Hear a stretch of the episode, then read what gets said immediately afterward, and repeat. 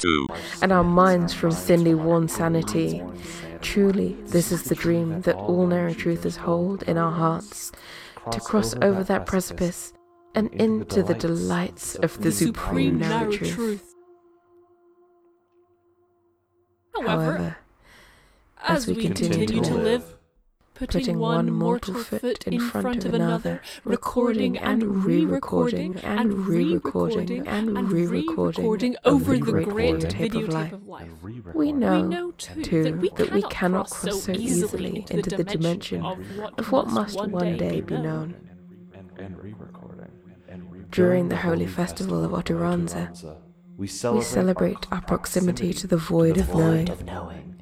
And we recognize the shifting balance between chaos and order that makes up our lives on this pitiful earth. Pitiful, pitiful.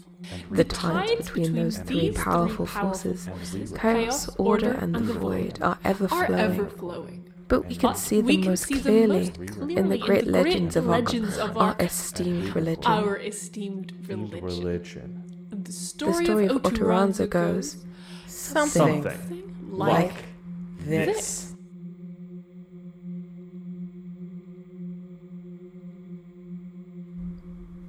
It is said that during the year, Oturan, our benevolent God, socialist of sunshine, bringer of blessings, and strengthener of bones, and the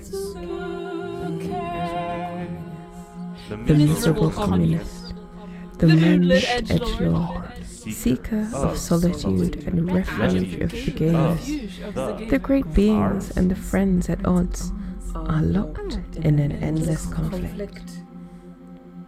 This battle of forces, of chaos and order, of light and darkness, of the sun and the moon, of Oturan and Sadske, started many millennia ago, in the fateful year of 1997. Seven.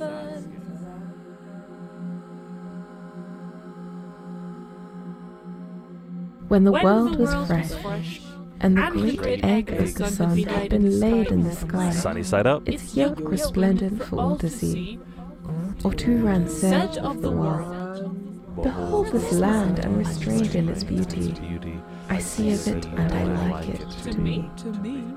As it has my favor, I will embrace it with a reign that is endlessly kind, putting no restrictions on its chaos. on its chaos. And the people of the world, ruled by Oturan, did live in a glorious friendship.